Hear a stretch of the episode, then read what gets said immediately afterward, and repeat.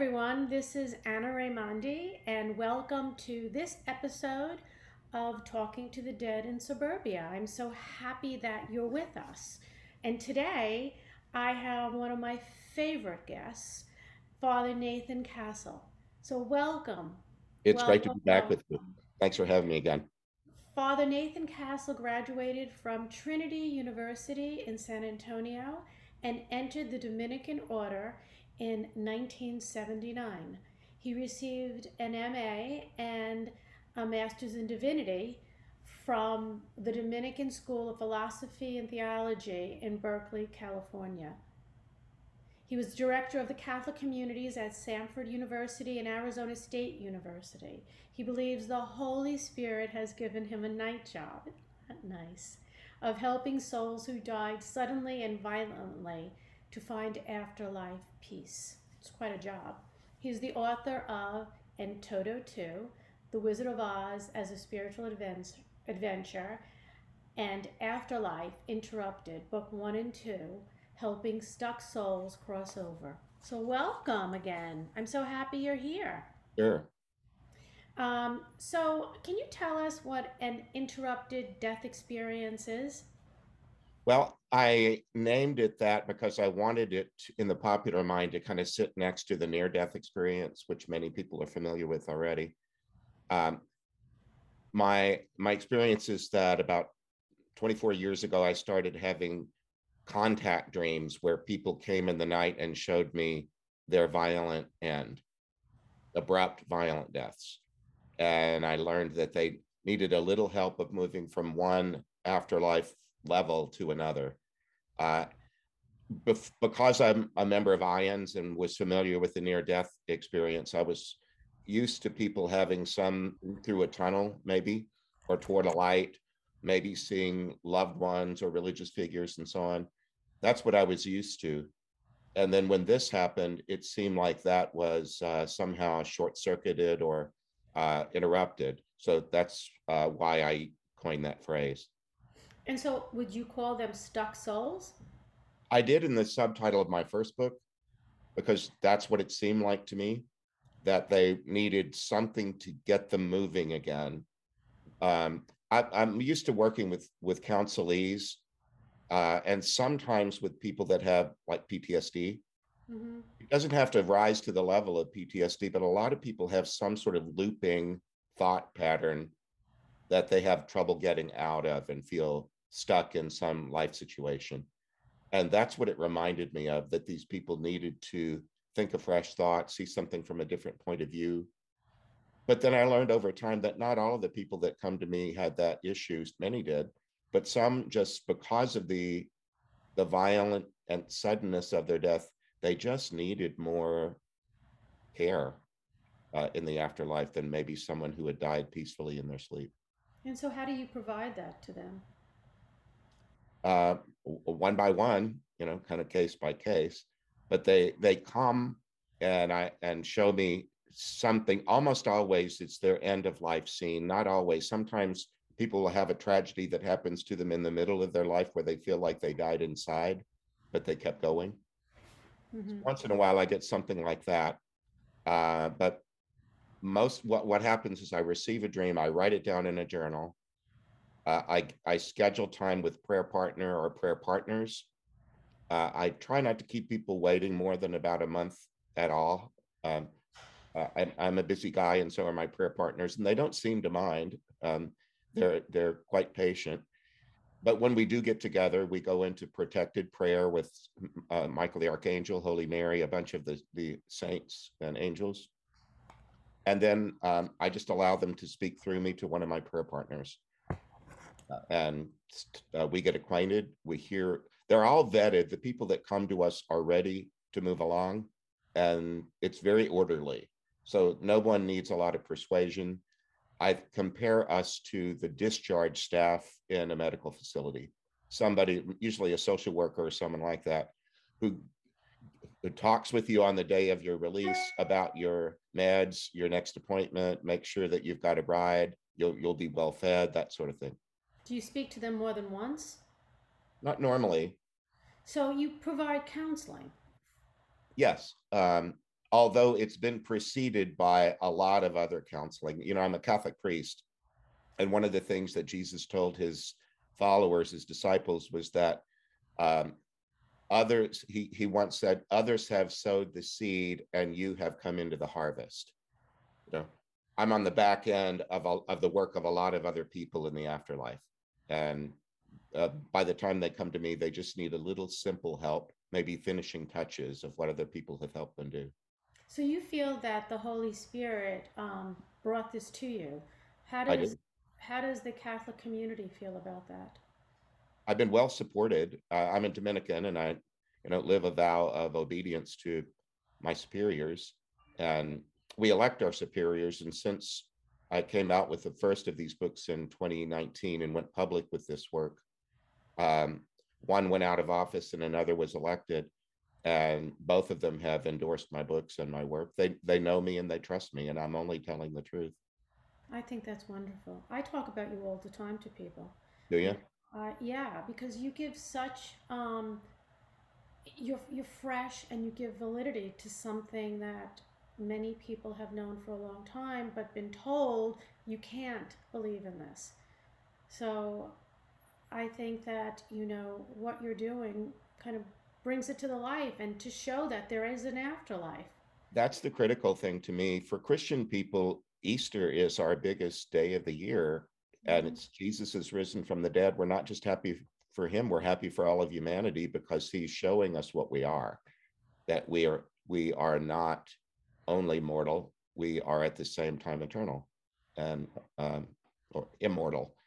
And that's the the Easter proclamation is what it's called. It's the church's essential message. So I feel like I'm right in the heart of exactly why the church exists and in proclaiming this work in this unusual way. As a Catholic, you know, I thank you so much for what you're doing. Um, sure. So you talk about different levels in the afterlife. So what are these levels? Well, I'd like your uh, audience to know that I haven't been given a guided tour of the afterlife.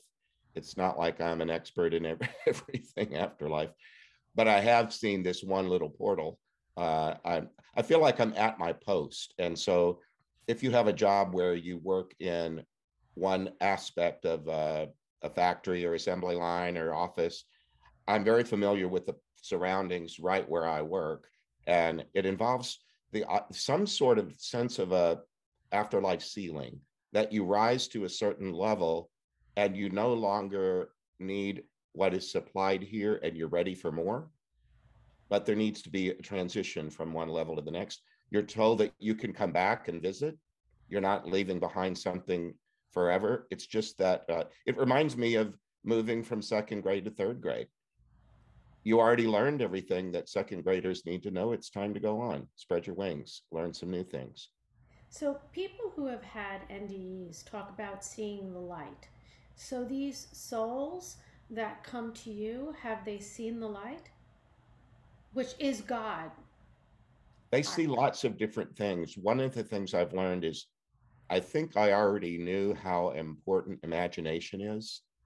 You know, when you wake up in the morning, you can either dread the day because you imagine it being awful or um, maybe the weather out the window is is bad or you can what you imagine you, you we really create our futures and when people die with a certain kind of imagination they they sort of craft their surroundings uh, at least that's what i've seen and some of them um, well some of them just needed to fall asleep because it was so overwhelming and we often pray that at funerals and have that RIP on tombstones. Mm-hmm. We want people to rest in peace, but the whole point of resting is getting refreshed and renewed and rising. Um, so sometimes people just need rest.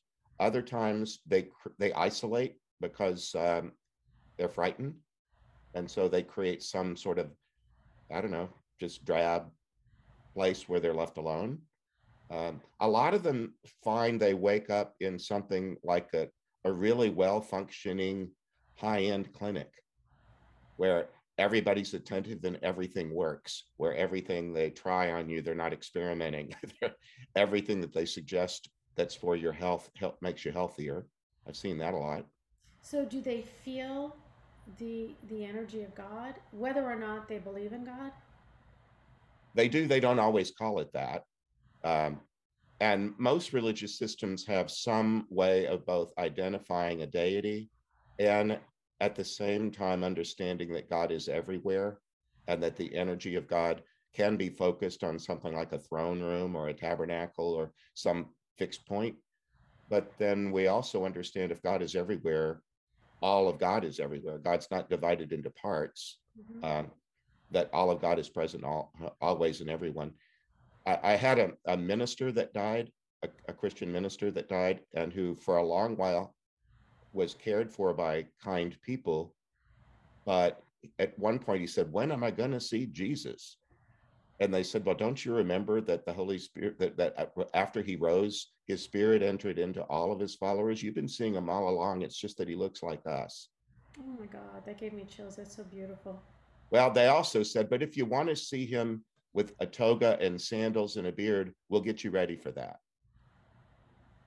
So, what about the white light that all these people are seeing when they have NDEs? That seems to be a constant with NDEs. What is the white light then?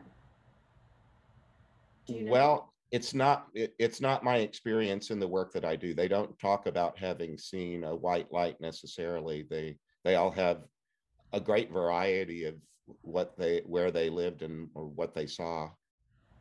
So, you know, uh, many hospice nurses will talk about, um, and I mean, I know that, you know, when my father passed, you know, he talked about seeing his mother. Um, do they ever talk to you about who they saw before they passed, who led them through? Often it's their guardian angel. Uh, and I frequently ask for the guardian to to speak first, just to supply some clarity, because you know how dreams are they always are uh, subject to some sort of interpretation. And I want to make sure that I'm getting as much clarity as I can so that we don't go stumbling into the work we're doing. For example, if I'm not absolutely sure if the person's gender, uh, someone will show themselves as the driver of a vehicle that runs off the road. But a driver isn't necessarily male or female unless they show me that they were male or female. Sometimes they'll show me, I get a sense of age, 40 something, or younger or older. Uh, sometimes nationality, I'll have a sense that I'm not in the United States and that I'm somewhere else. So I'll often ask the guardian, could you give us a little clarity um, as we get used to or move into helping this person? And that also operates as a kind of a mic check. It shows this person who's never come in and spoken through somebody else's voice before that it's really simple and uh, and not and it, nothing to be afraid of. So, how much uh, of this is you seeing, feeling, um, and hearing? Do you does it happen in every way to you?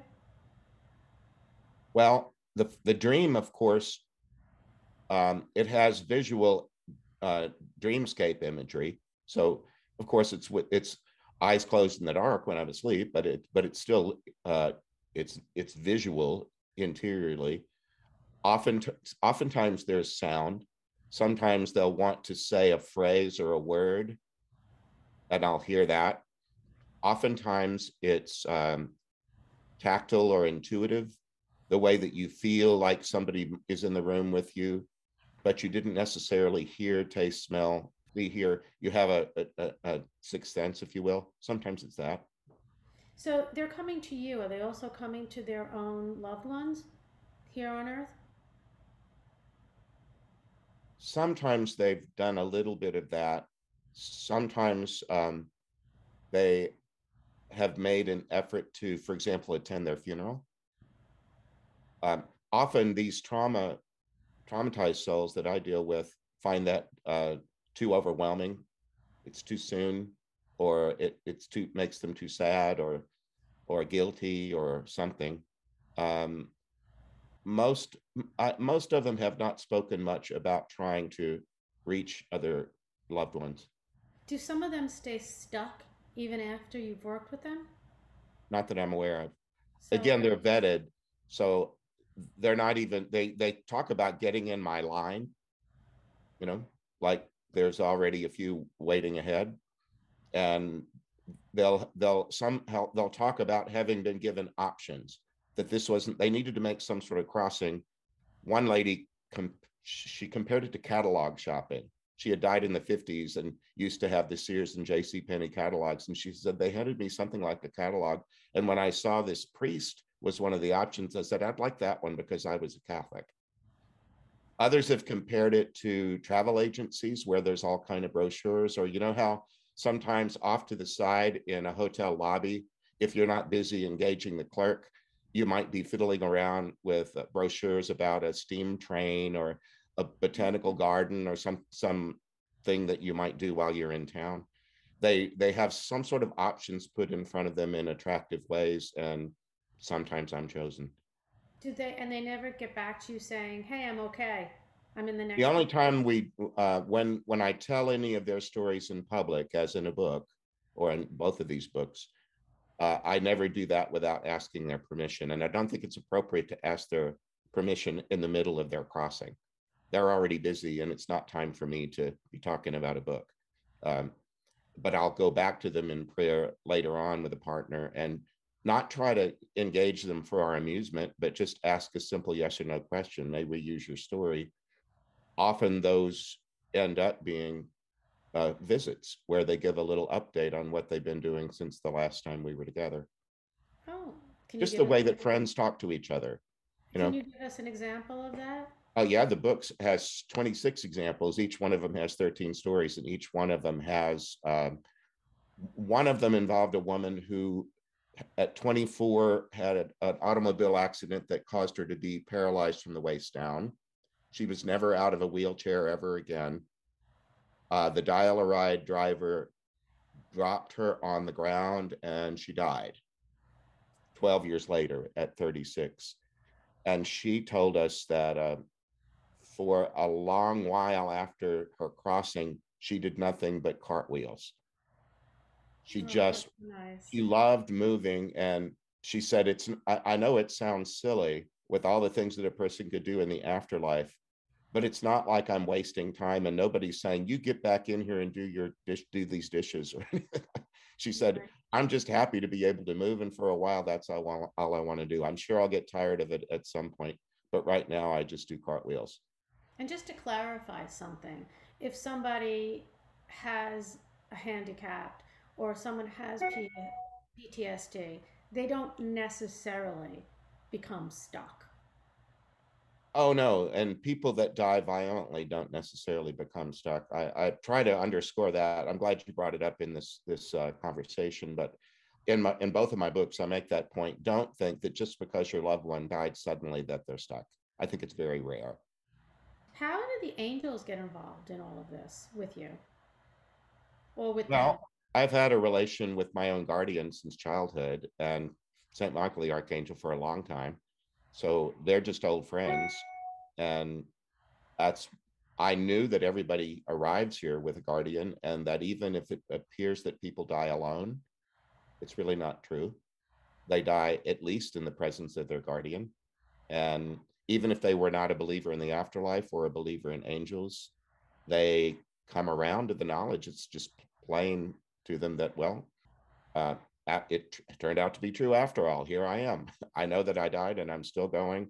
And this other guy, I didn't know he was an angel, but uh, eventually, you know, he helped me. Or he, even if I, even those who isolated their guardian won't leave them alone. They'll just go to the edge of whatever the construct is, whatever the person has created for themselves. Their guardian will go sit over there in the corner and watch. So, do do the souls have a choice in who escorts them over? Can they say, I want my angels or I want my father?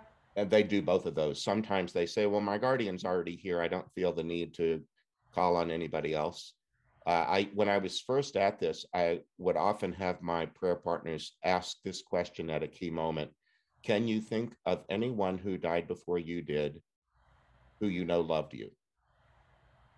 what I wanted to do was mostly calm people down because they this little population has been traumatized. So I felt it was really important to ask a calming question like, Anna, do you who do you know that you that loves you that died before you did? And Uh, oftentimes that works. Sometimes they choose uh, celebrities out of the blue because it's kind of like, you know, if it could be anybody, it's like that game of who would you like to be for with on a desert island? You know, you could be with anybody. Who would it be? Sometimes that happens. So they could Um, pick like Frank Sinatra. he'd have to be willing and, ava- and available. Uh, that hasn't happened, but that is, doesn't that doesn't mean it couldn't happen. A lot of celebrities here take advantage of their notoriety by supporting charitable causes and doing philanthropic things. And some of them are continuing to be at the service of other people. And sometimes it, it makes people who feel um, unimportant or their life was cut off or they feel guilty about the way they died. Sometimes it gives them a boost to their esteem that somebody as important as you cares about me. It makes them kind of take another look at themselves as maybe more important than they thought they were. Have you heard about this in your work where a certain celebrity will come through?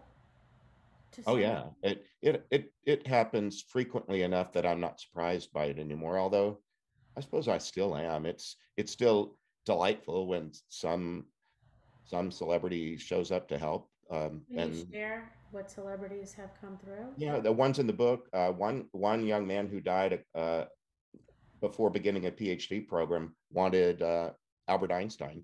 Oh, that's so cool. And he didn't hang around a long time. He just showed up and he showed up as like a 30 year old professor just starting out. He wasn't that wild shock of old you know old man with that white hair that we think of. Uh, he was a tweedy young professor. He showed up as his young self to kind of be an older brother to this fellow who was about six years younger. Uh, he showed So- up. Would you say the souls um they can like be in more than one place, like they're multidimensional, can be in more than one place at the same time? Well, I've always believed that because, uh, for example, I went to a church named after Mary, and how many of those are there in the world? She's she can be all over the place and listening to lots of prayers at the same time. So, as a child, I understood that that was something that was possible in the future for. And Mary is not a divinity in our understanding; she's a human person, um, infused with the divine, like we all are, but uh, but fully human. But there there she is showing up all over the place and uh, there's something about about god's love that makes us indivisible. We don't have to split up into little parts to go here and there. We can somehow be fully present in more than one place at a time. I think that's a skill that has to be learned. I don't think you will necessarily know how to do that on day one after your death Right. but if you're if you're uh if you choose that you could start learning that pretty soon This seems all very serious. Is there any funny moments or humor involved in all of this? all the time um this is not in either of the books but um this past summer i i had a seven week uh vacation It- covid has changed everything and so as long as i've got my computer and my my uh, i take my work wherever i go. So i was with my best friend who's a retired priest. We uh, had rented an airbnb. He did. I went along for the ride. Uh, and we were both baseball fans watching my i'm a houston astros fan. He's a boston red sox fan. And most you know baseball plays they play about six days a week. So we each had our he had an ipad. I had my laptop. We're watching our games. And the little league world series was on at the same time and we were watching that on a flat screen on the wall on a big screen and i was doing i was doing a crossing and this guardian angel said um, we seem to have come at a time when the line is moving very rapidly because I had the leisure to work with to, do more of this and, and was giving giving them faster service. He said, we seem to have come at a time when the line is moving rapidly. We've been, we've been told we don't need to go anywhere. We can stay here and, and wait our turn.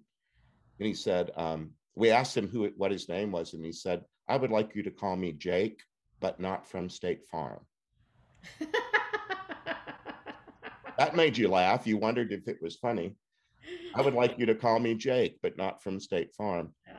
I and- all the time. They have a sense of humor. Well, he went on to explain why Jake from State Farm. He said, I have been here with these men uh, and the dog. And he said, um, uh, they watch baseball on two small screens and one large one almost every day. And he said they watch adults play on the small screen and they watch children play on the large one, that was Little League World Series. And he said, but whether they're watching the small screens, the adults, or the big screen, the children, the baseball is interrupted at regular intervals by Jake from State Farm. now, and then he went on to explain now, Jake is uh, everyone he encounters is under the misapprehension that they are getting a special deal from him. And he must disabuse them of this understanding um, and tell them that no, everyone gets this rate, and that's why they should buy this product. So, anyway, he went on to explain the whole rationale of Jake from State Farm. That's funny. It was funny. I, I still left thinking about it. Any advice to the living so that they don't get stuck? live in the present moment you know? Do the best you can not to grind over past sadnesses. If you really feel guilty about something sit down and and figure out what's real and what's not real because we can feel guilty about stupidities. We can feel guilty for yeah, all kind of things that were not our fault. Um, discern what what if there's something that you really did wrong apologize for it make amends turn the page. Live in the present. Same thing with the future. There's all kind of things to worry about if you're inclined to worry. Um, take note of anything that you might be able to do to affect a better future but stay in the present. I think that's really, really good advice. yeah it is. It may be and but and then it's easier said than done i know very well because i have to do it just like everybody else Like everybody else. Um, but one of the ways to stay in the present is to be of service to other people. You know, when you're when you're doing something positive for someone else, you're probably not worrying and you're probably not fretting about the past. hmm Uh, uh, uh, service, practical service to someone is always a good tonic. Have you ever worked with someone who was absolutely horrible, like a murderer? Um, have I worked with someone who committed a murder? Yes. Have I worked with someone horrible? That would be a judgment I wouldn't feel the need to make because I, um, Like somebody went into a grocery store and just shot the guy at the register because he needed money. Like senseless. Not like a crime of passion or anything like that. I haven't had that. I've had people that died in um, in these shootings that involve a lot of people. Um, I've had that, and I have had people that took the life of another person, but they wouldn't be in my line until they were fully repentant and clear on what Yeah, caused them to make that choice and so on. I'm never made to be unsafe. I'm never in the company of people that would harm me or or my prayer partners, although we always pray for protection before we enter into Mhm. that that realm. How have these experiences changed you? I'd like to say it made me into a completely non-judgmental person. Wouldn't you like to be a completely non-judgmental person? Yeah, I think that though, whenever you're working with those um, in the afterlife, you you have to sit in that place of non-judgment. Um, well, just just uh, in my day-to-day life, it's it's made it more important to me to try to not have opinions about persons and things where I could just as easily hmm let things be. You know, I don't I don't need to have a, a thumbs up, thumbs down about just everything that crosses my path. And in fact, part of the national, maybe international malaise that I think we're in is because so many people are being too harsh with each other. Oh yeah, And could we just have a holiday from feeling the need to be superior or uh, be angry or whatever? So I, I've seen that a lot of people who were used to being judged crossed over and found that before long they realized that nobody's judging me and that fi- found that delightful. well, it is delightful not having to live up to anybody else's standard. Yes, and one I remember one was a suicide, and she um, she entered into the afterlife with a sense of shame or some sort of foreboding that someone would lower the boom on her for having taken her life. And she was told, um, this is in book two, well, none of us have been where you were and went through what you went through. It's not our place to have an opinion. We're simply here with you now, and we're here to help you now. That's pretty wonderful. Yeah. What do you think the future holds for you as you go more and more public? It's interesting in that uh, uh, you and I are both in lives that are kind of entrepreneurial, wouldn't you say? Having a podcast. Um, So, and a lot of people are, or a lot of people are working from home and having maybe some sort of side hustle where they're having to learn how to do a lot of stuff with mhm. websites and podcasts and technologies and complexities. This week, I'm in the process of potentially hiring an assistant for the first time because I just can't keep up with all of the Oh, that's great. demands on my time. Uh, I've had an assistant doing uh, just tech, just uh, computer and tech stuff. But now I really need somebody to just help me handle the uh, flow of all the things that I'm that are coming my way. So that's that's big for me. Are you speaking about this at all, whether on Zoom? I mean, I know because of in COVID, nobody's really on the Yeah, there. Um, are you familiar with an organization called Spiritual Awakenings International? Mm-hmm, I am. I'm uh, I've been given a keynote at their June uh, conference, which will be on Zoom, and that's their model because they're international. They want to make their uh, Zoom meeting the norm even after the pandemic is over, um, and maybe they'll have a secondary opportunity to come together in a hotel, but it'll it'll kind of flip the model. Most conferences are really based around in-person presence at a conference center. And then secondarily they record things. But this organization is doing it the other way around. And then i have another speaking engage they're all they're all so far uh zoom. But I, i'm addition i have a, a youtube channel that your your uh, audience might like to know about. It's just my name father nathan castle on youtube. And i've been doing a lot of um, bible study um, for people that never really ha- that that are not churchy people because you that's something that you would think of going to church to do. But you don't need to be churchy in order to study any of these things. And so i've, I've made i've done those on zoom and posted them to my website. People might enjoy that. And they- don't have to uh it can out you can leave the room so easily on zoom. You, you don't have to feel like you're uh you know you, everybody's watching. You can watch something for a little while and then turn it off if you don't like it but I've been I've been doing a lot of uh, of video, so my, and all of that's on my YouTube channel. Oh, that's wonderful. And do you do any videos talking about um, your books or what's written in your Lots of them. For example, this uh, this interview will will post to my YouTube channel with your permission, Oh, um, absolutely. and so a lot of people learn of me through these. And then I've been on some podcasts with very wide um, audiences. Some of them get like twelve thousand views. So when I go go on any of these podcasts with really large audiences, as you might expect, I get a lot of email afterwards, and then do a fair amount of consult work.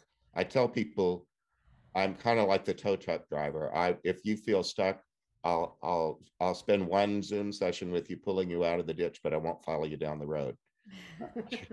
I'm I just can't do ongoing counseling with all kind of people, but I can give them one uh one conversation where I can and suggest something.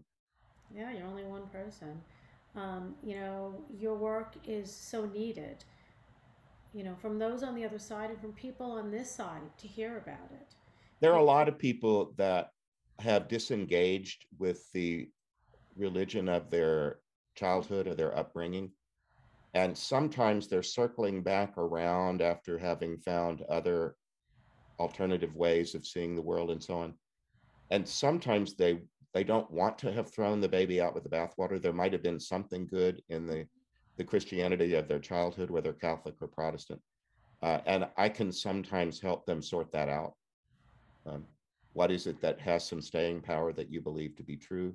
If there are some things that you needed to transcend, go past, or uh, downplay. What are those things? I can help people kind of, uh, I don't know, kind of organize. You know how there's some people that just have careers as, as organizers? Mhm. come into your kitchen or your garage and Mhm. I, I'm uh, I'm I'm good at that. I can help people sort and say, well, what do you believe to be true? Because I, I believe that Jesus is the way, the truth, and the life. But whether you ever believe in him by name or not is your business.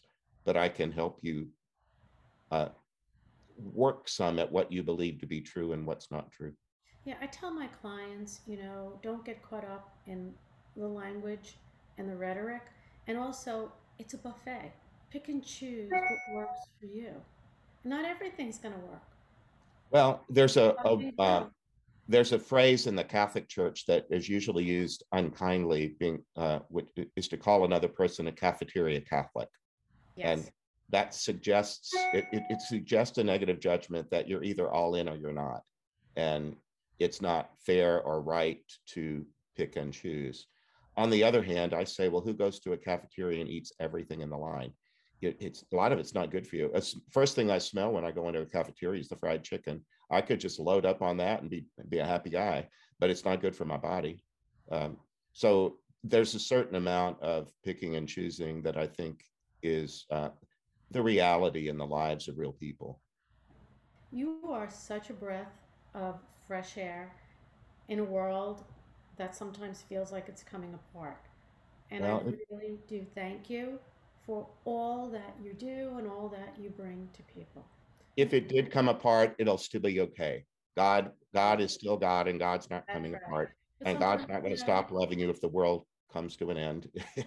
God, God is God, as, and is with you and loves you, and anything that you and I can do to help make that clear to people is um, part of a day well spent. Yeah, and people need to hear that, you know, instead of going into, you know, I hear people all the time, they're so depressed about what's happening with COVID and what's happening with the government, you know, Oh, and don't forget global warming, dear.